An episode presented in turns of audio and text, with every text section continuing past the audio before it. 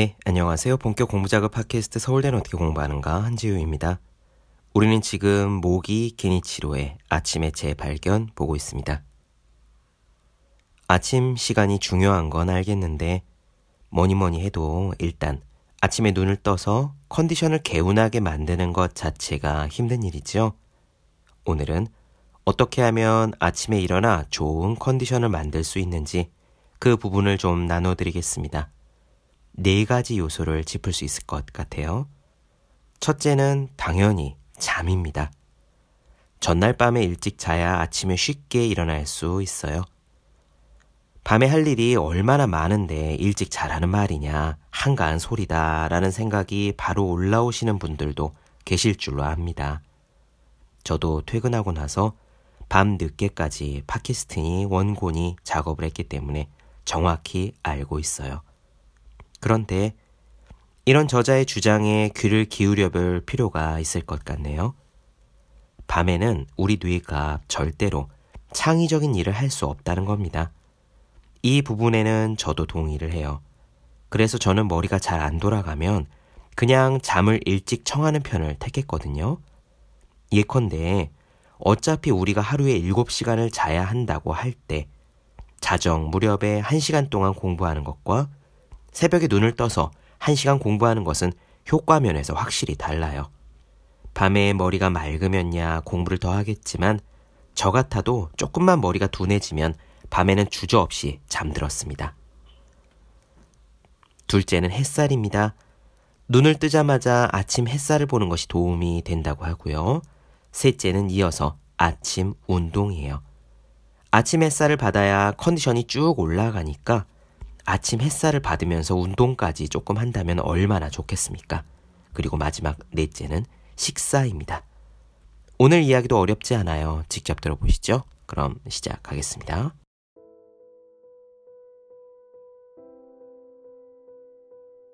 최고의 아침을 위해서 밤의 뇌는 쉬어야 한다. 첫 번째는 잠이다. 영어에는 sleep on it 이라는 표현이 있다. 하룻밤 자고 일어나서 다시 생각하라는 뜻인데 이 말처럼 머릿속이 복잡해지고 생각이 막혔을 때는 밤새 붙잡고 있기보다 일찍 자고 일찍 일어나서 다시 생각하는 게 문제 해결에 더 도움이 된다. 이는 뇌과학 연구에서도 분명히 밝혀진 사실이다. 기본적으로 아이디어로 승부를 보는 창의적인 일을 하려면 자신의 지식이나 경험을 음미하고 정리해서 머릿속에 스며들게 해야 한다. 창의성은 이런 과정을 거쳐야만 생겨난다. 어째서 밤은 창의적인 일이나 공부에 적합하지 않을까? 사람은 잠을 자는 동안에 아침부터 밤까지 쌓아놓은 기억들을 정리하고 저장하기 때문이다. 다시 말해 밤의 머릿속은 하루 종일 쌓인 정리되지 않은 기억으로 가득 차 있다. 이런 상태에서는 뇌가 유연하게 사고하지 못한다. 최신 뇌과학 연구에 따르면 밤의 뇌는 아침과는 다른 방식으로 작동을 한다고 한다. 뇌는 깨어있는 동안 수많은 정보를 얻고 스트레스나 감정적인 모순에 시달린다. 그리고 자는 동안의 뇌가 이것을 쓸모 있는 자원으로 만든다. 숙명과 질 좋은 잠이 꼭 필요한 이유가 바로 이 때문이다. 아침에 일어났을 때는 정보가 통일성 있게 정리되어 있으므로 두뇌는 상당히 균형 잡힌 상태에서 새로운 일에 몰입을 할 수 있다. 두 번째 요소는 햇빛이다. 햇빛을 쐬어 뇌에 아침이 왔음을 알려야 한다. 밤에 일찍 잠든 다음에 아침에 눈을 떴을 때 개운함을 느끼려면 햇빛이 최고다. 아침에 일어나면 커튼을 열고 햇빛을 충분히 쐬는 거다. 뇌과학적으로 다시 설명을 하자면 뇌에 있는 솔방울샘, 송과체라는 데의 분비 기관이 햇빛을 감지하면 아침이 왔다고 판단을 하고 그래서 수면 호르몬인 멜라토닌이 분비되지 않도록 뇌에 명령을 내린다. 이처럼 햇빛을 쐬면 뇌에 불이 반짝 들어와서 졸음이 달아나기 때문에 개운하게 아침을 시작할 수 있다. 또한 아침에 일어나자마자 햇빛을 쐬면 뇌를 깨우는 세로토닌이라는 호르몬의 분비가 활성화된다. 몸과 마음의 균형이 바로잡히는 것이다.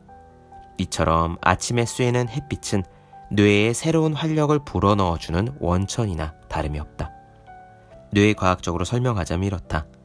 햇빛이 망막세포에 전달이 되면 빛의 자극이 신경 자극으로 변환이 돼서 시교차 상핵이라는 곳에 이르며 이곳에서 솔방울샘의 지령을 내려 세로토닌이 분비가 된다.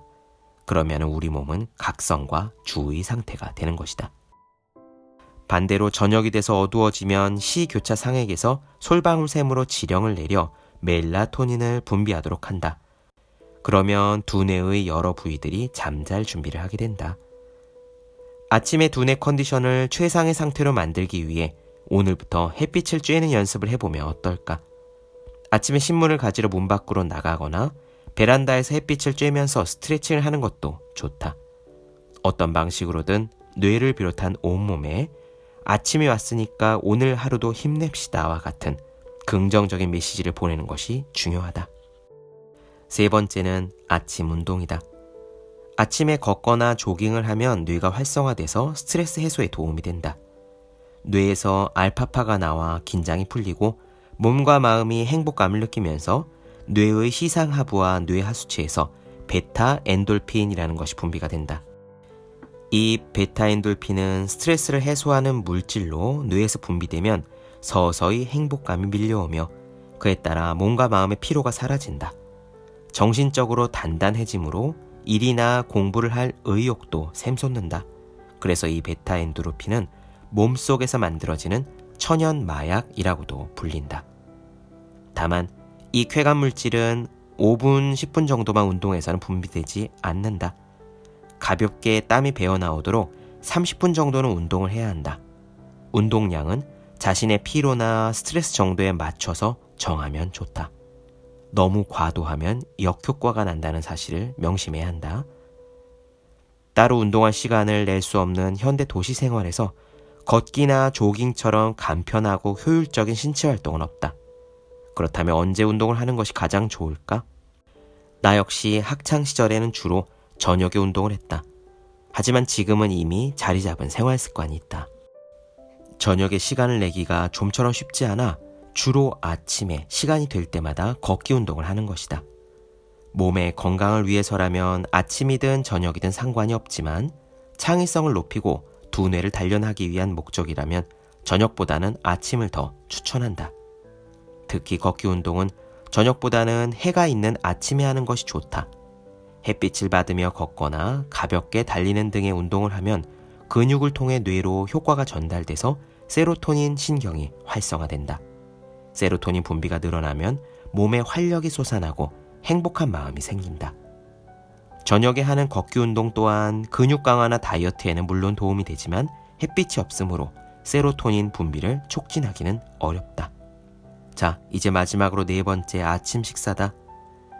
뇌를 활성화시키려면 아침 식사로 뭘 먹으면 좋겠냐는 질문을 엄청나게 많이 받는다. 뇌과학적 입장에서 말하자면 사실 뇌 발달에 특별히 좋은 아침 식사나 음식이 따로 정해져 있지는 않다. 다만 뇌과학자로서 자기 나름의 방식대로 아침 식사를 하는 습관을 들이라고 권하는 편이다. 나는 아침에 눈을 뜨면 커피와 초콜릿을 먹으며 먼저 정신을 차린다. 커피는 수면 호르몬인 아데노신이 신경에 달라붙지 못하게 함으로써 각성 효과를 높이고 초콜릿은 도파민 분비를 촉진시켜서 두뇌를 자극하여 집중력을 높이는 효과가 있다. 하루 종일 자신의 능력을 제대로 발휘하고자 한다면 반드시 아침을 규칙적으로 먹는 습관을 들여야 한다. 여기서 한 가지 말하고 싶은 부분이 아침밥을 많이 먹어야 머리가 좋아진다고 생각하는 사람들이 있다는 점이다. 뇌과학적으로 말하자면 아침밥을 많이 먹는다고 해서 머리가 좋아지는 것도 일을 더 잘하게 되는 것도 아니다. 그러나 아침을 아예 먹지 않아 뇌가 에너지 공급을 받지 못하면 이것은 사고력 저하로 이어져서 큰 문제가 생긴다. 다만 영양 균형이 잡힌 같은 양의 식사를 매일 아침 규칙적으로 먹어야 건강에 더 좋다는 사실만큼은 틀림이 없다.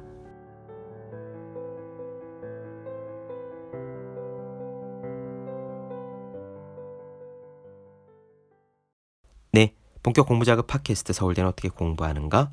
모기 개니치로 아침에 재발견 나누어 드렸습니다. 더 많은 이야기가 궁금하신 분들은 제 유튜브 채널 제우의 서재, 네이버 블로거 생일 즐거운 편지, 카카오 브런치 한재의 브런치, 인스타그램 해시태그 제우의 서재 검색해 주시면 좋겠습니다. 또 해야 하는 일과 하고 싶은 일 사이에서 고민하며 쓴 제 첫 번째 에세이 노력이라 쓰고 버티기라 읽는 공부하시는 모든 분들을 위해 어떻게 공부하는 게 효과적인지 설명한 혼자 하는 공부의 정석 그리고 책상에 올려두기만 해도 공부하고 싶어지는 365 혼공 캘린더 아직 읽지 않으셨다면 꼭 한번 읽어보셨으면 좋겠습니다. 그럼 오늘 여기까지 할게요. 전 다음 시간에 뵙겠습니다. 여러분 모두 열심히 공부하십시오. 저도 열심히 하겠습니다.